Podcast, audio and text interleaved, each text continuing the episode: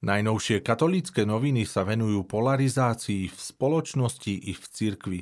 Zisťujú, aké témy nás rozdeľujú a čo môžeme spraviť pre jednotu. Rozprávajú sa s Abrahamom Skorkom, argentínskym rabínom a blízkym priateľom pápeža Františka, ktorý vysvetľuje, čo ho spája so Svetým Otcom. Raz Bergoglio začal so mnou vtipkovať a hovorili sme o futbale. Ten spája všetkých Argentínčanov. Pochopil som, že za týmito žartami je isté posolstvo. Začali sme spolu tráviť čas, rozvíjať dialog a spolupracovať, hovorí Abraham Skorka, ktorý v máji navštívil Slovensko. Katolické noviny približujú festival Bratislavské Hanusové dni. Jeho 12. ročník prinesie opäť osobnosti, ktoré oslovujú širokospektrálne publikum a s nálepkou kontroverzný aj vzbudzujú vášne. V rubrike Duchovná obnova píšu, že tradičné procesie spojené so Sviatkom Božieho tela v minulosti spájali ľudí v celom meste, ktorých zjednocovala úcta k Eucharistii. Zástupcovia sekulárneho kléru, mnísi, miestna nobilita, najprominentnejší mešťania, obchodníci a remeselníci všetci tvorili jednu meskú komunitu. Počas procesie niesli konsekrovanú hostiu pod baldachínom, kým sviece a kadidlo dotvárali výnimočnosť tejto udalosti. Opisuje redemptorista Viktor Mišut, ako vyzerali procesie v Bratislave od polovice 14. storočia. Katolícke noviny hľadajú odpoveď na to, kam zmizla socha Madony z centra hlavného mesta. Dôvod možno niektorých prekvapí. Jakub Kachut, interný doktorant na katedre reštaurovania, si totiž sochu Madony s dieťaťom a jej reštaurovanie zvolil za tému svojej odbornej práce. V rámci seriálu o slovenských diecézach sa rozprávajú s vladikom Petrom Rusnákom, ktorý hovorí, s akými výzvami sa dnes stretáva Prešovská archieparchia. S povolaniami do seminára, aj keď sa podstatne znížili, môžeme byť stále spokojní a vďační Bohu. V reholiach je situácia oveľa bolestnejšia.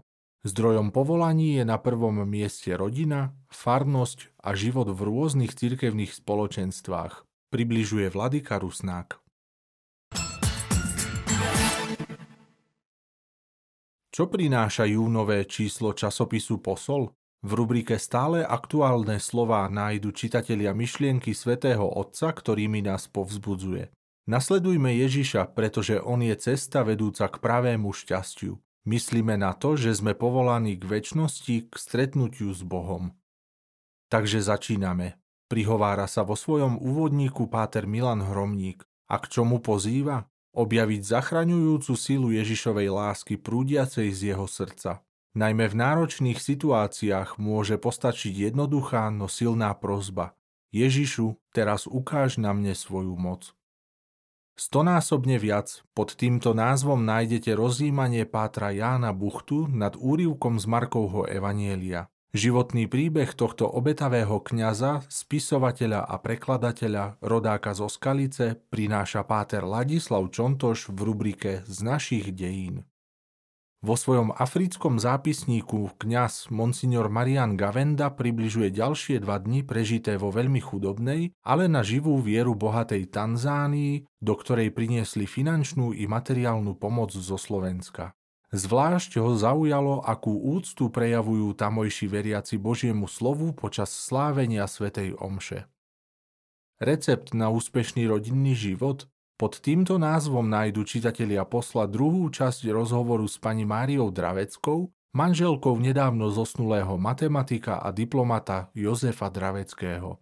Páter Jozef Bartkoviak presne cielenými otázkami zistuje, aké podoby mal jej rodinný život na Slovensku i v zahraničí.